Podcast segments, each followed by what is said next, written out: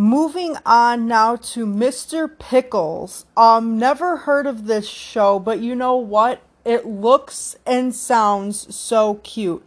I mean, when you think of anything like pickle related, like pickles are good, right? So, you know, you see like the pick the pickles the rugrats. So like the rugrats are awesome. Their last name is Pickles. And like I know like of a few animals named Pickles and it's just like an awesome name. So I don't know, anything that's like pickle related, I just feel like it's kind of cool. I don't know. But excuse me, Mr. Pickles was on from 2013 to 2019. In the small, old fashioned community of Old Town, the Goodman family and their innocent and dim witted six year old son Tommy have a demonic border collie named Mr. Pickles. The two spend their days romping around Old Town, while unknown to Tommy, the family or anyone Mr. Pickles tolerates, except for Tommy's grandfather, Mr. Pickles secret slips away to kill and mutilate his countless victims. Mr. Pickles will often reassemble and resurrect his victims, which then reside in his underground lair and do his bidding.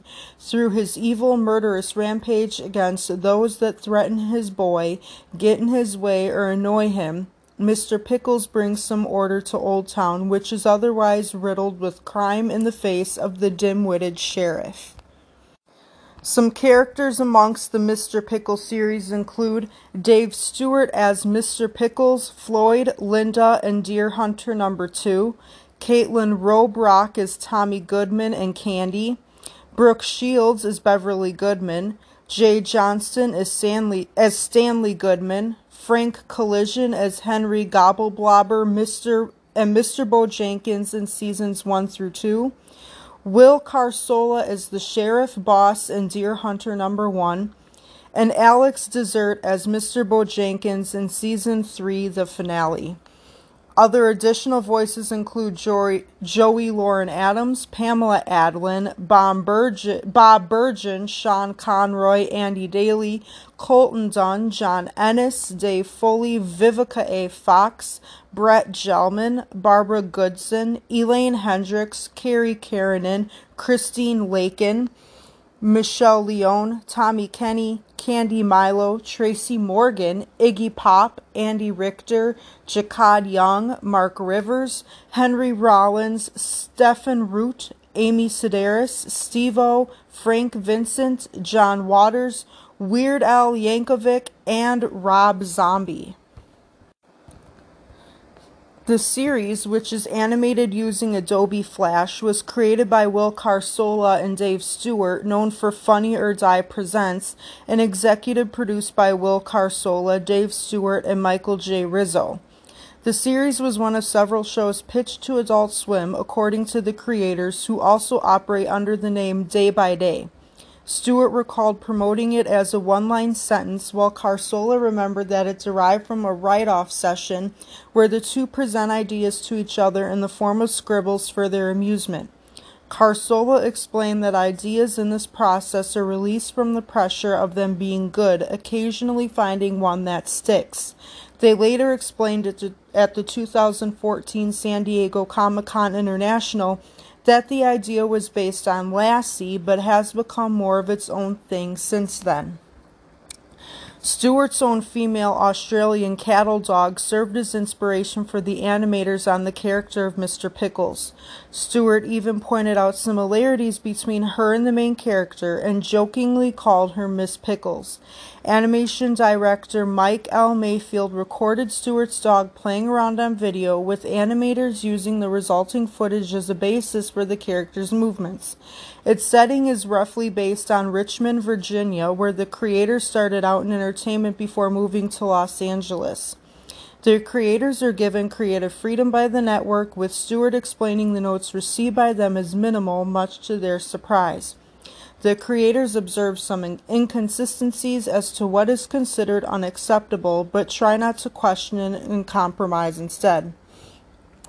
Elaborating on its 11 minute running time, Carsola described it as a 22 minute show squished into a quarter hour. Among the voices for the characters include Brooke Shields, Frank Collison, Jay Johnston, and Carsola and Stewart themselves. Shields' role in this series came after looking at the creator's work for Funny or Die and obtaining the script for Mr. Pickles. According to Carsola, the two were dubious over her interest in the series, but after being cast, she provided lines in a recording booth in New York City while the creators supervised over Skype. The series was picked up for 10 quarter hour episodes for its first season, premiering on the network in September of 2014, following the ninth season premiere of Squidbillies. In July 2013, the pilot episode was released online as part of a presentation of in development shows for the network, partnered with KFC. Viewers could vote for their favorite pilot, with the winner being broadcast on August 26, 2013. The series lost to Uber Mansion, a Stupid Buddy Studios production, although the presentation as a whole won an Internet Advertising Campaign Award in 2014 for Best TV Integrated Ad Campaign. The pilot was later published on the network's website on January 23, 2014, and on YouTube on March 10th of the same year, becoming viral with over 700,000 views after roughly a month later. A second season was mentioned at the 2014 Comic Con. Aaron Simpson of Cold Hard Flash called the series an amalgamation of Lassie and Superjail while observing some social commentary to ensure this is more than just a multi episodic sketch. Mike Hale of the New York Times labeled it the less tasteful but more mainstream counterpart to Tim and Eric's bedtime stories, another addition to the network. He wrote that the show was more grisly than funny, but predicted it to have a cult following and that Shields' voice would add surreal pop culture catch it. And from Amino Apps, I got a few facts about Mr. Pickles the Devil Dog. His full name is Mr. Pickles, his alias is Dog Pickles, Evil Dog, and his origin of Mr. Pickles is occupation is, is house pet, Demon Possible. He has powers and skills of superhuman attributes, enhanced senses, extremely high intelligence, very strong jaws and claws, and can speak in a demonic language.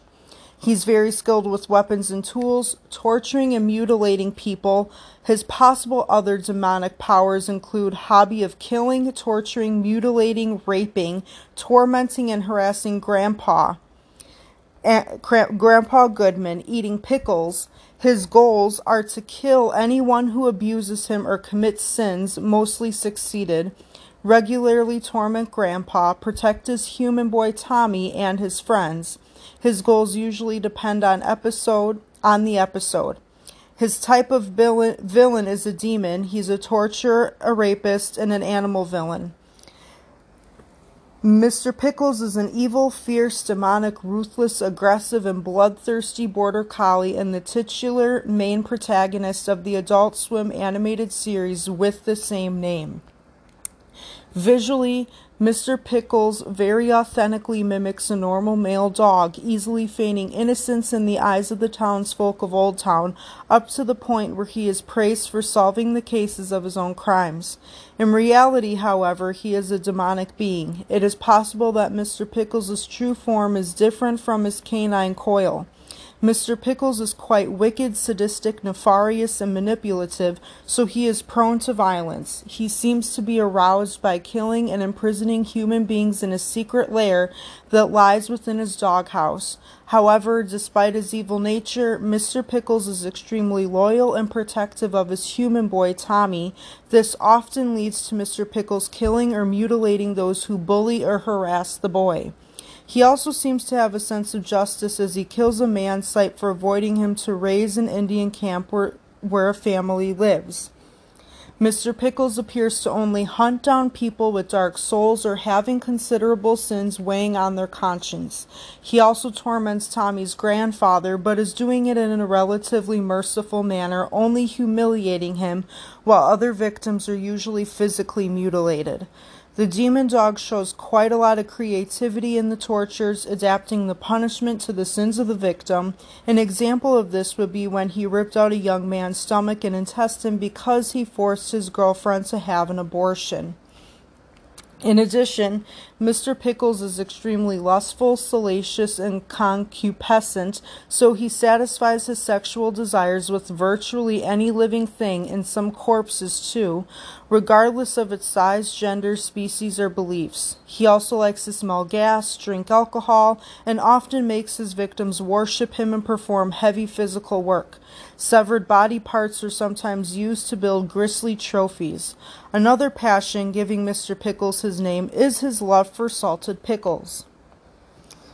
You know, as morbid as that all is, I mean, wouldn't you? I mean, okay, like, let's leave out that Mr. Pickles is demonic and he mutilates and rapes and kills people.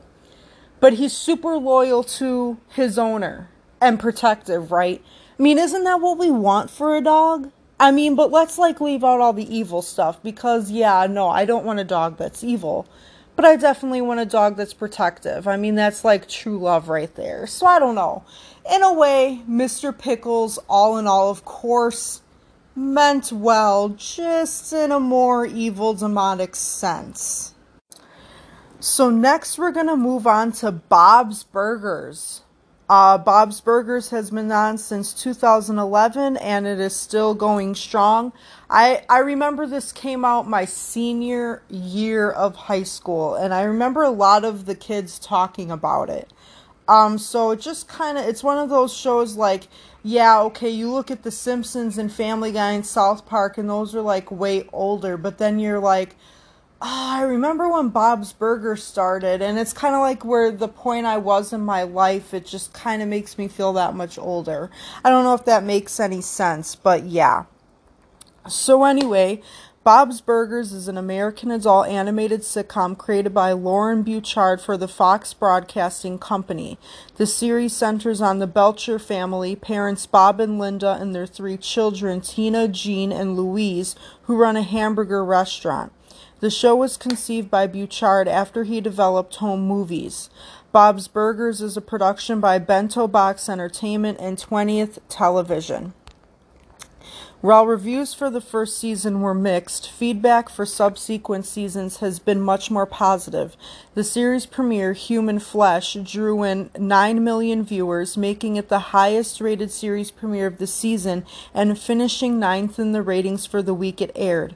Reruns began airing on Cartoon Network's late night programming block Adult Swim in June of 2013 and its sister channel TBS in 2016 and began airing in syndication on local stations in September 2015 a comic book series based on the show, published by Dynamite Entertainment, began in September 2014.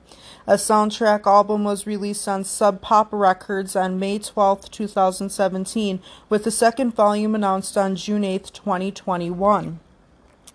In 2013, TV Guide ranked Bob's Burgers as one of the top 60 greatest TV cartoons of all time. The series has been nominated for several awards, including the Emmy Award for Outstanding Animated Program seven consecutive times, winning in 2014 and 2017.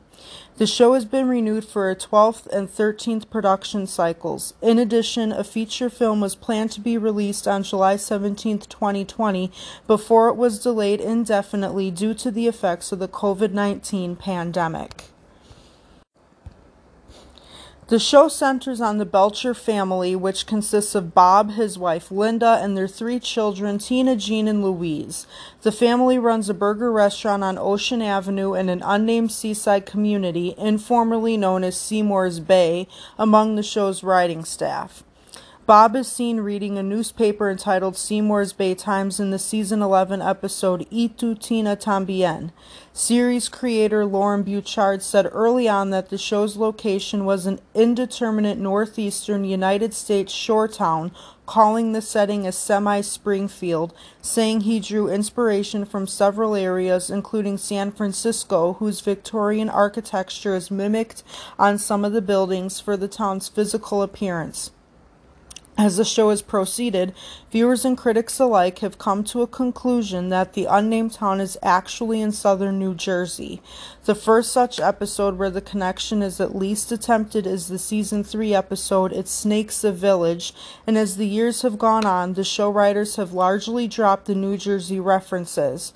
For example, character Tammy Larsen has a phone number with the area code 201, which belongs to the state, although not to the Jersey Shore area. An episode of Archer that featured a crossover between the two series has also furthered the narrative. In the episode Fugue and Riffs, Sterling Archer is discovered to have been flipping burgers at the shore for several weeks due to a case of amnesia where he believes he is Bob Belcher. Archer and Belcher are both voiced by H. Jon Benjamin. Bob's Burgers is located in a green two story building which features an apartment on the second floor where the Belcher family lives. The restaurant is sandwiched between two other commercial buildings, one of which houses its Your Funeral Home and crematorium. As a running gag, the other building is shown in the opening credits to be a new business each week, often with names which are elaborate puns. Bob's Burgers has a few regulars, most frequently Mort from the neighboring crematorium and handyman Teddy. The restaurant has to compete with several other local eateries for business. His biggest rival is Jimmy Pesto, who owns an Italian restaurant called Jimmy Pesto's Pizzeria, which is located directly across the street and is generally more successful, creating tension between the two owners. As well as assisting in the restaurant, the Belcher children all attend, all attend Wagstaff School. Several episode plot lines involve the children's escapades in and out of school. 13 year old Tina, at the beginning of adolescence, struggles with her attraction to boys. The most common target for her affections is Pesto's eldest son, Jimmy Jr. 11 year old Gene strikes to be a musician, very often carrying a keyboard and noodling with it. Louise is a scheming troublemaker seeking revenge, riches, or adventure, often dragging her siblings along. She puts on a face of fearlessness, but is still afraid of some things, like the dentist. Episodes will sometimes involve a single storyline involving all of the Belchers, or will have two simultaneous stories for different groups of the family. The family members interact with many recurring characters who are also residents of the town. Bob's Burgers makes occasional use of musical numbers. The closing sequence uses different soundtracks each episode, and from season 2, a different animation played alongside the credits. The Belcher family runs a hamburger restaurant, and they include Bob Belcher, voiced by H. Jon Benjamin, who is the titular protagonist of the show and owner of Bob's Burgers. He is the husband to Linda and father to Tina, Gene, and Louise. He is a second generation restaurateur and is 44 years old. Bob was born to an unnamed mother and Big Bob, who ran a diner called Big Bob's Diner. Bob had a relatively unhappy childhood as his mother died when he was young and his father was an alcoholic who forced Bob to constantly work. His father is always known to never smile and holds resentment for Bob leaving and starting his own business. Bob is the more sensible one of his family, though he isn't afraid to get petty and is often stubborn and exasperated. Despite his somewhat pessimistic personality, he loves and cares for his family very much, as well as for his restaurant and burgers of the day. Like the rest of his family, Bob has black hair, tan skin, and dark eyes. Linda Belcher is voiced by John Roberts and is one of the main protagonists of the show, wife to Bob and mother to Tina, Gene, and Louise. She is 44 years old, also wears signature red glasses, and speaks with a thick, heavily pronounced New Jersey, New York area accent. Linda is fun loving and happy go lucky, a positive contrast to her husband's pessimism. She is generally laid back and extra enthusiastic in whatever she does, often bursting into made up songs about everyday things. Linda is shown to be very supportive, such as encouraging Tina to write erotic friend fiction or supporting her sister Gail in her many questionable business ideas and hobbies. However, Linda can be strict as well, showing less leniency when Louise doesn't listen to her.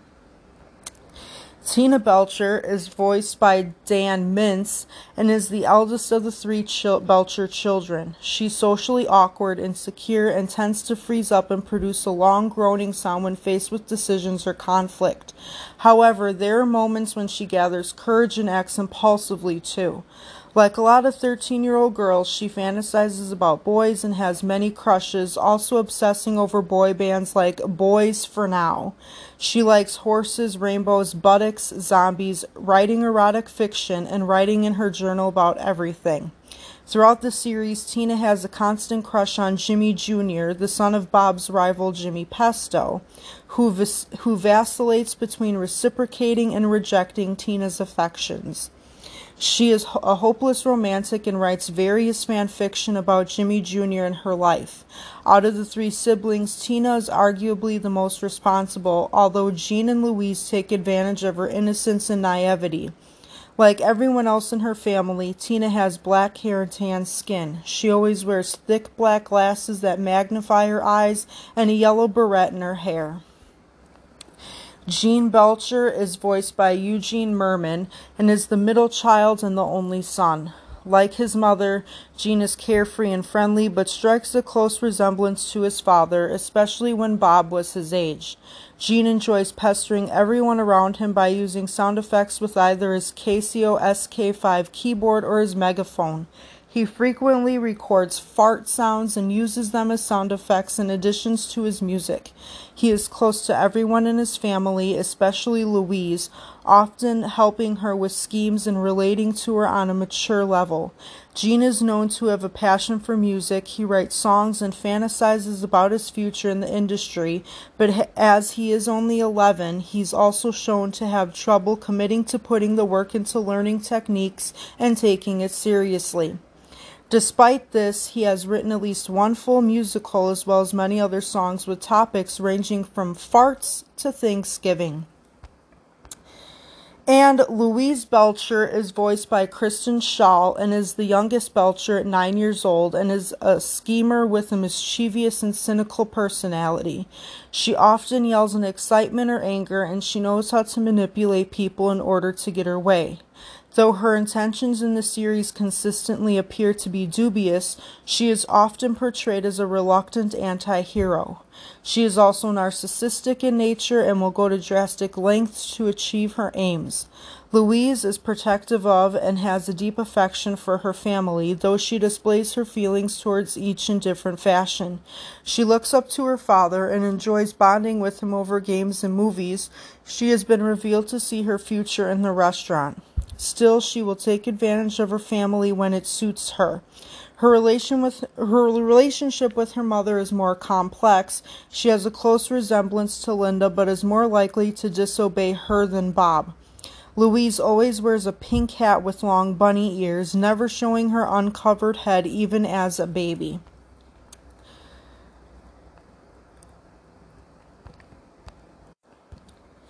Bob's Burgers has initially received mixed reviews for season 1 with a Metacritic score of 60 out of 100.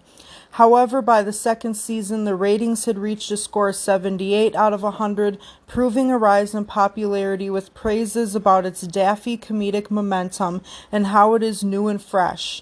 Rotten Tomatoes gave the first season a 73% score based on 41 reviews with an average rating of 6 out of 10.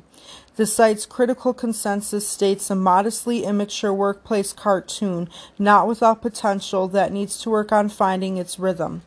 The Washington Post described the show as pointlessly vulgar and derivatively dull, while Reuters stated that it's unwise and unnecessary to launch an animated sitcom on Fox that appears intent to ape the vulgarity quotient of Family Guy. USA Today stated that Bob's Burgers isn't very tasty, describing the comedy as just loping along, stumbling from one tasteless moment to the next.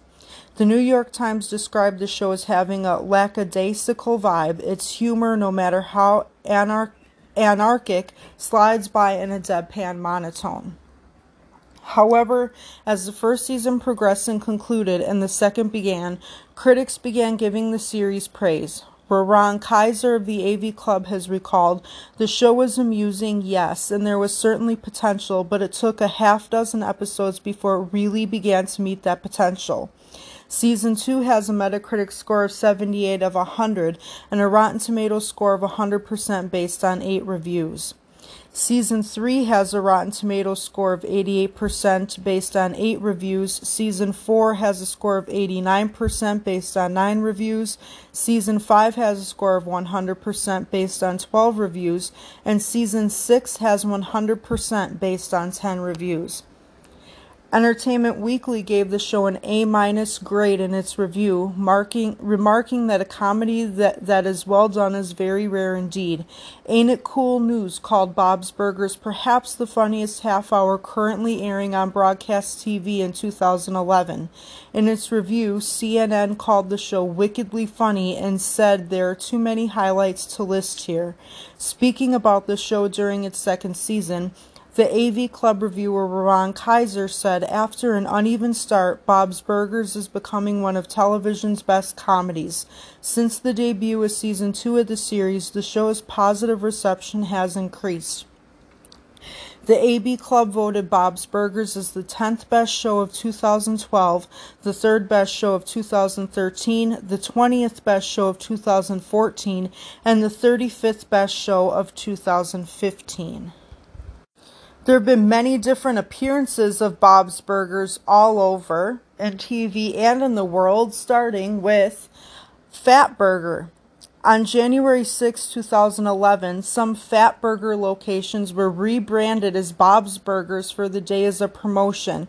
It also offered limited time offers such as a free burger giveaway and a special The Thanks a Brunch burger on the menu until February 2011.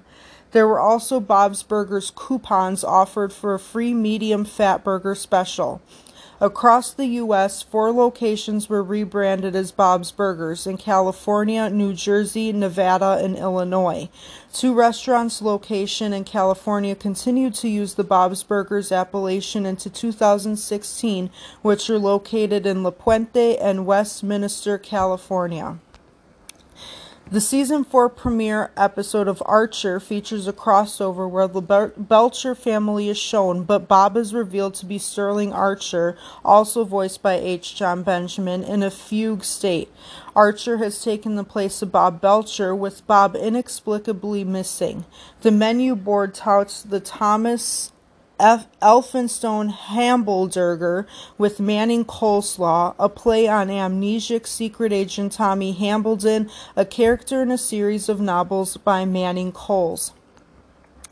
Homerland, the season 25 premiere episode of The Simpsons, features a couch gag in which the Belcher family, skinned yellow according to the standard character coloring of the series, attend a 25th anniversary party in the Simpson family living room with the main characters of their fellow animation domination series. Bob made another cameo in the episode The Girl Code, where a picture of him is shown and explaining that the restaurant was boycotted by short people due to an offensive burger of the day.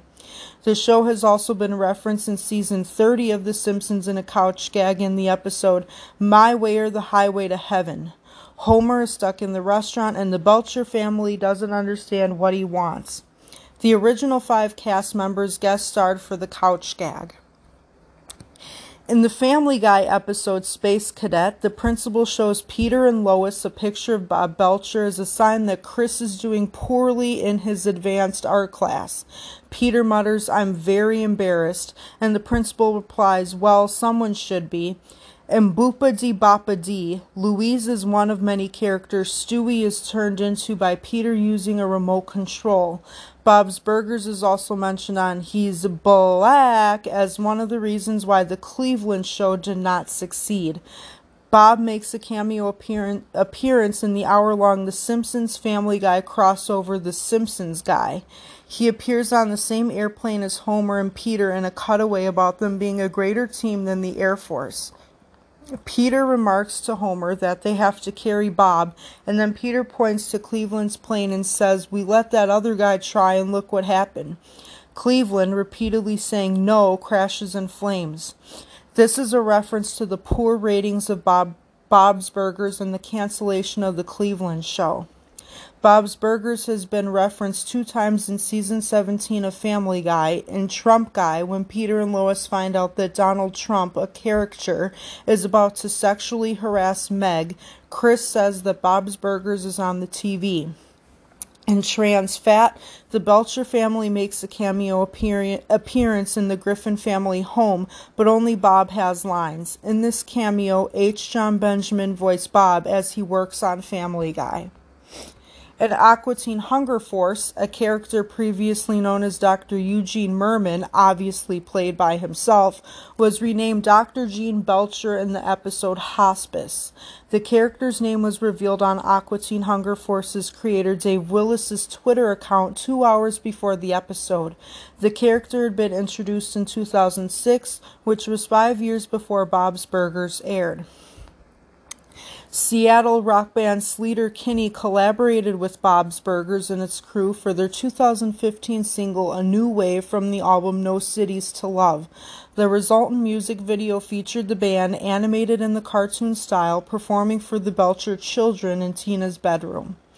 In 2016, the Bob's Burgers Burger Book, edited by series creator Bouchard, was released.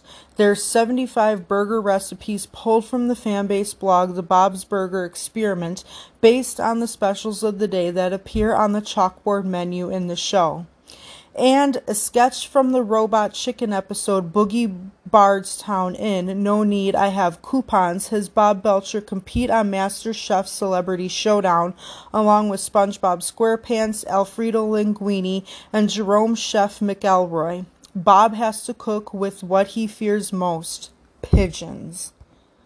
And a few beefy facts from Mental Floss. The sh- original concept for the show was much, much darker. When Bouchard first pitched the idea of Bob's Burgers to Fox, he had a slightly different vision for the family that fans know and love today. He imagined the Belchers as cannibals, with their restaurant serving as a cover for their dietary habits.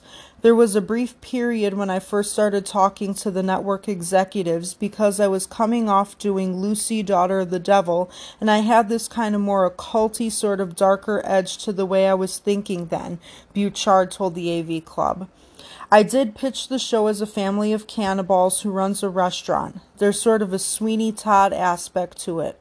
While the network chose to steer Bouchard away from the cannibalism concept, he did incorporate that the idea into the pilot episode in the form of Louise spreading a rumor that the family's burgers were, in fact, made of human flesh. Tina was supposed to be a boy. In Bouchard's original pitch, the eldest Belcher child was actually going to be a boy named Daniel, voiced by stand up comedian Dan Mintz. Much like Tina, Daniel was a socially awkward, sexually confused 13 year old, but the network didn't think that Daniel stood out enough from the other two Belcher children, so Bouchard decided to see what would happen if he switched the character's gender. Mintz spoke to the frame about his fear of being fired after hearing of Bouchard's decision to change Daniel to Tina. I remember getting this call from Loren. I didn't understand it. He never calls me. It's always my agent or his assistant. This probably means he's calling to say I'm being recast. Finally, I called back and he said, We're changing your character to a girl, but we want you to play it. I was like, Well, I can't do a girl's voice really. He said, Oh, it's okay. Just do your own voice. I was very skeptical that would work, but then they sent me the actual Tina being animated with the voice, and I was like, Oh, wow, this actually works. Fans eagerly await each week's opening credits. Much like The Simpsons couch gag, Bob's Burgers opening credits have a unique element each week. While the opening credits always feature the Belchers standing in front of their restaurant, the building next door sees a new tenant with each new episode, but only for the opening as the building remains vacant during the actual episode. Some of the businesses that have been featured in the opening credits include Magnum GI, Colonoscopies, Talk to the Hand, Glove Store, and Quilty as Charged Quilt Shop. Beginning in season two, a second changing element was added to the opening credits the name of the exterminator on the van that pulls up. Yes, all those businesses have pest related puns for names.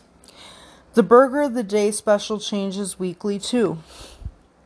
Each week, there's a new Burger of the Day special at the restaurant, which can be seen on the chalkboard above the restaurant's register. Usually, it's a play on words of the included ingredients. More as a treat to the fans than an element to the story, eagle eyed viewers watch closely for the chalkboards chalkboard as it is often shown only briefly and is very rarely acknowledged by the characters. A Bob's Burgers cookbook is coming soon. With the list of Burger of the Day specials growing with each new episode, fans have begun to wonder how do the burgers actually taste? One fan, Cole Bowden, took it upon himself to provide an answer. An engineer for Honda, Bowden traded in his tools for a spatula as he set out to create recipes that could live up to their Burger of the Day namesakes. Posting his concoctions online, fans soon flocked to his blog in order to get a taste of Bob's inspired burger. Bouchard, a fan of Bowden's blog from its, an- from its inception, happily obliged Bowden when he emailed a request to be privy to the forthcoming Burger of the Day specials. With this knowledge, Bowden is able to create the Burger of the Day recipe in advance and perfect it in time for each new episode's release. Taking it a step further, Bouchard and Bowden decided to partner up for an official Bob's Burgers cookbook.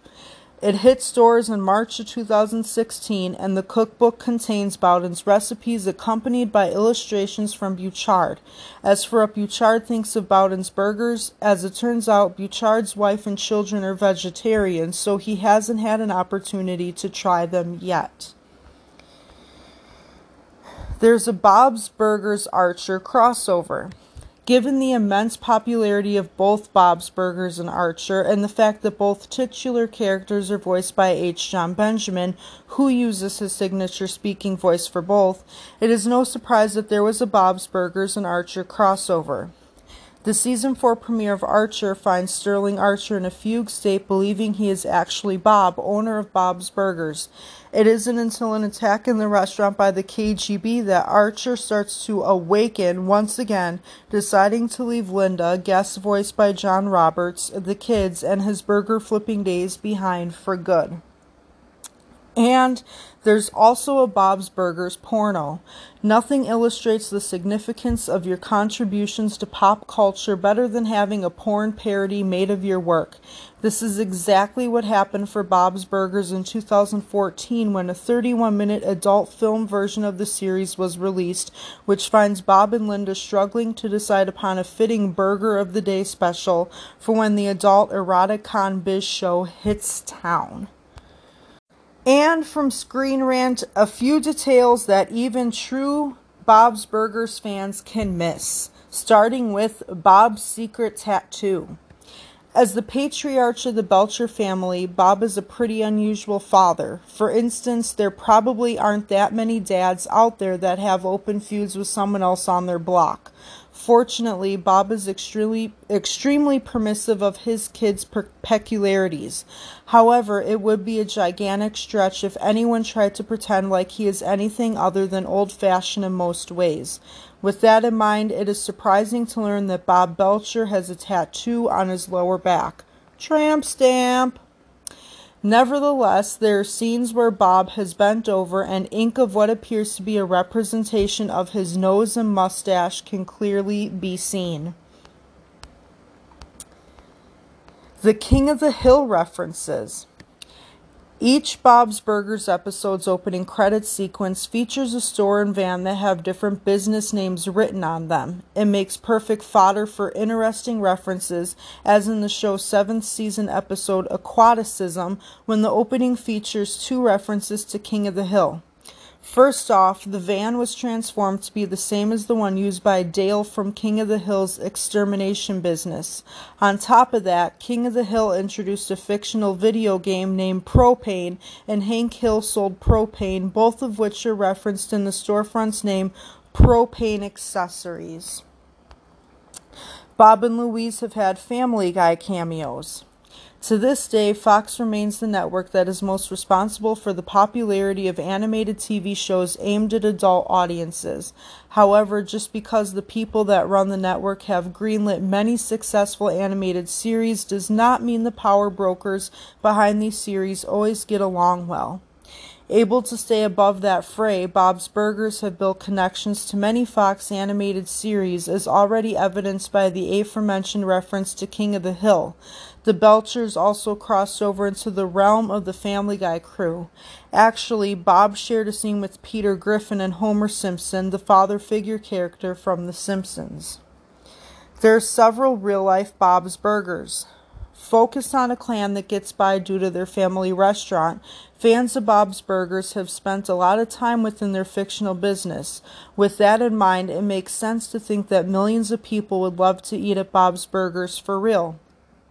It should come as no surprise that in September 2018, three real life Bob's Burgers restaurants opened up in Atlanta, St. Louis, and Phoenix.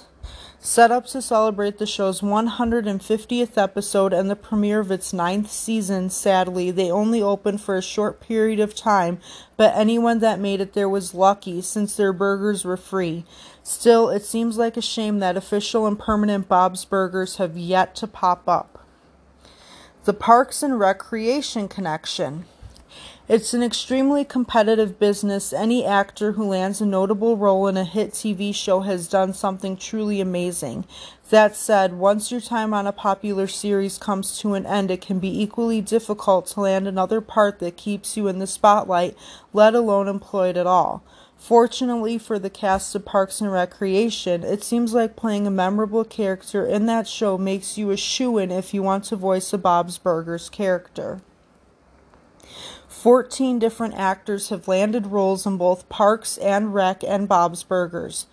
Included among that group are H. Jon Benjamin, Jenny Slate, Megan Mullally, Aziz Ansari, Billy Eichner, Keegan Michael Key, Nick Offerman, Bob Hubel, Ben Schwartz, Henry Winkler, and Paul Rudd. Tina likes Paul Rudd way too much. Speaking of Paul Rudd, if you are aware of who Paul Rudd is, the chances are good that you enjoy his work as well. As a result, upon reading the name of this entry, it may seem completely unremarkable that Tina Belcher likes the man.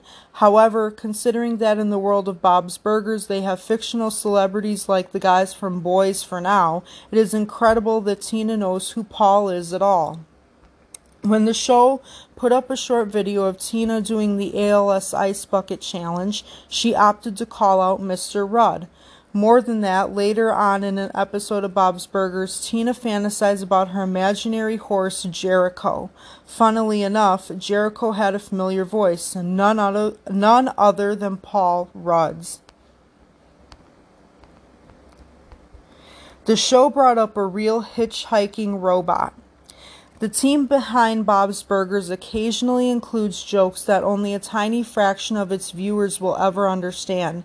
As a fantastic example of that, an episode featured a storyline in which Tina telecommuted to school with the aid of a robot after an ankle injury.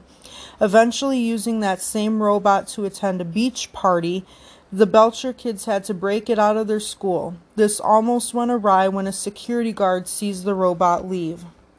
The kids convince the guard to let the robot go, and he even warns it to avoid Philly. While that warning seemed odd, it was a reference to a real life hitchhiking, ro- hitchhiking robot named Hitchbot that traveled North America until a mystery person in Philly destroyed it for some reason. There is a Marx Brothers connection.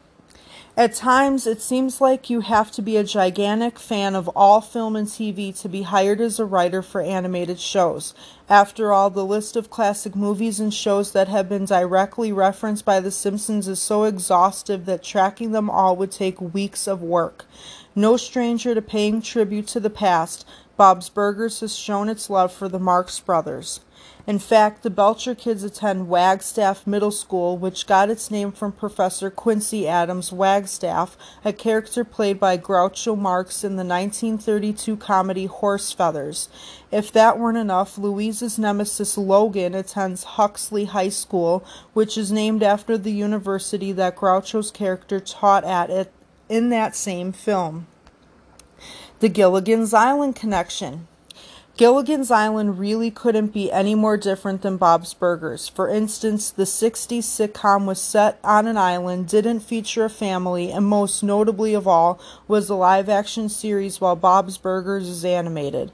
Despite all that, however, it is abundantly clear that someone behind the scenes at Bob's Burgers was heavily influenced by at least one cast member from that classic sitcom.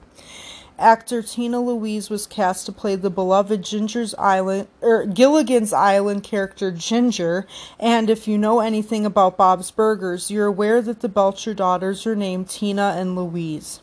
And the show's brand has been extended a lot. Taking advantage of merchandising opportunities can play a huge factor in whether or not a show makes a profit and continues airing. No slouch in that department, Bob's Burgers has made loads of money by selling products related to the long running series. For instance, the show's characters have inspired many toys, including Funko Pops. A CD of original music featured in Bob's Burgers was released, and a series of comic books also hit shelves. By far our favorite piece of merchandise, however, is the Bob's Burgers Burger Book Real Recipes for Joke Burgers, which provides fans with lots of recipes inspired by Bob's trademark burger of the day choices. You know, burgers are good, and I think it'd be interesting to see what types of burgers are in that cookbook. And the last show we're going to cover in part two here of TIFF Totally, the adult animation segment, is 12 Ounce Mouse. 12 Ounce Mouse was on from 2005 to 2020. 12 Ounce Mouse is an American surreal humor and psychological thriller adult animated television series created by Matt Maiellaro for Cartoon Network's late night programming block Adult Swim. The series revolves around Mouse Fitzgerald, nicknamed Fitz, voiced by Maiellaro, an alcoholic mouse who performs odd jobs so he can buy more beer. Together with his chinchilla companion Skillet, Fitz begins to recover suppressed memories that he once had a wife and a child who have now vanished. This leads him to seek answers about his past and the shadowy forces that seem to be manipulating his world. In producing the series, Maiellaro crudely designed the characters as a cost cutting measure. The series is animated by Radical Axis. He intended for the series to lack continuity starting from the pilot, but established a serial format after starting the second episode. He had constructed an ending for the series as well as a detailed map of characters. However, the series finale concluded differently from planned. Maiellaro cast people around his office for the characters, starring himself as the protagonist and Nine Pound Hammer vocalist Scott Luallen as the voice of Rooster. The band also performs the opening theme. The show revolves around a mouse named Mouse Fitzgerald, nicknamed Fitz, who is fond of beer and caught in a world of espionage, love, and the delights of odd jobs. The show employs a serial format and its ongoing storyline developed from absurdist comedy to include mystery and thriller elements. Fitz begins to recover suppressed memories that he once had a wife and a child who have now vanished. This leads him to seek answers about his past and the shadowy forces that seem to be manipulating his world. Fitz suspects there is a sinister conspiracy which appears to revolve around fields of aspirin pills beneath the city, and Shark, voiced by Adam Reed, Clock, and rectangular business businessmen Kurt Sokolich attempt to control the nature of time and reality. Fitz and Skillet receive help from Liquor, Matt Harrigan, Rooster, Scott Luallen, Stone Peanut Cop, Nick Weidenfeld, and others as they engage in gun battles, blow things up, and try to understand cryptic hints.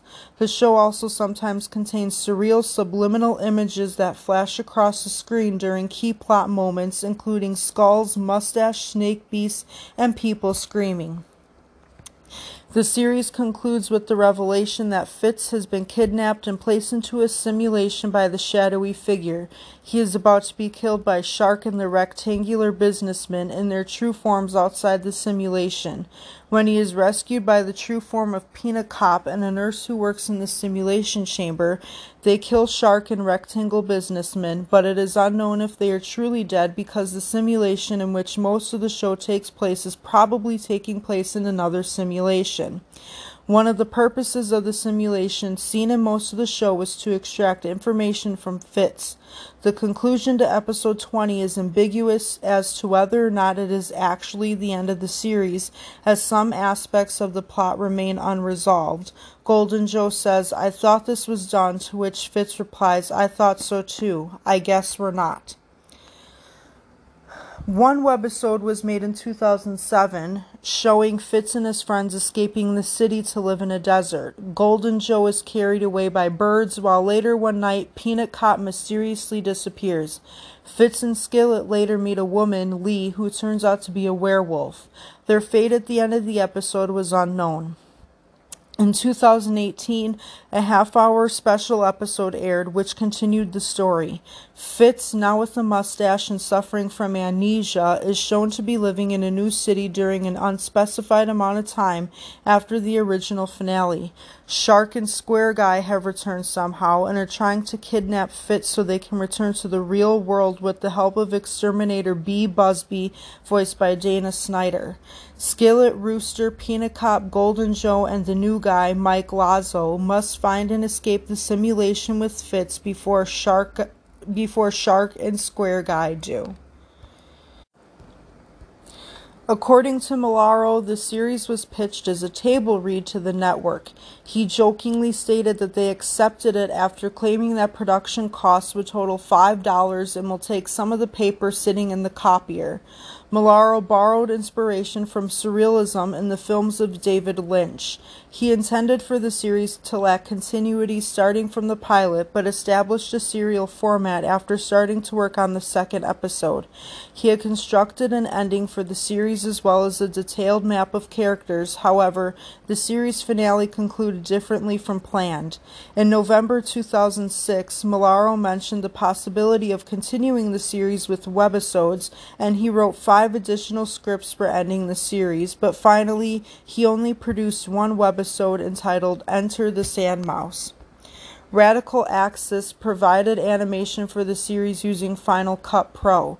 Described as lo fi animation, Maiellaro crudely designed the characters as a cost cutting measure, with the exception of Amalok, a many armed monster summoned in the season 2 episode Corndog Chronicles, which was drawn and animated by Tom Redner at the studio, and Shark, which was borrowed from the Space Ghost Coast to Coast episode Kentucky Nightmare.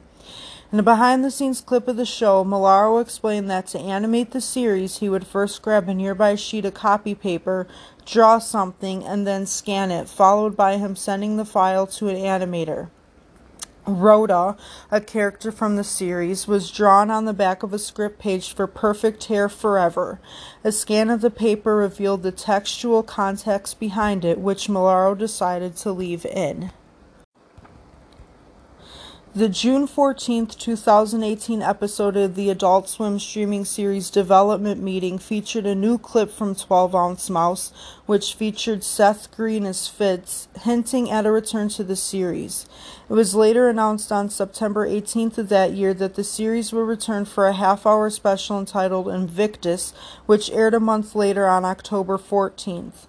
On the day of the special's airing, another announcement was made that the series will return for an 11 episode third season, which aired in late July 2020. On March 31st, 2020, the third season premiere aired unannounced at 2:45 a.m. Eastern Time with many other new episodes from Adult Swim shows as part of Adult Swim's annual April Fool's prank. The whole third season premiered on July 20th, 2020 and ended on July 31st. The season 2 episodes Aeroful and Meat Warrior were respectively seen by 460,000 and 431,000 viewers upon broadcast.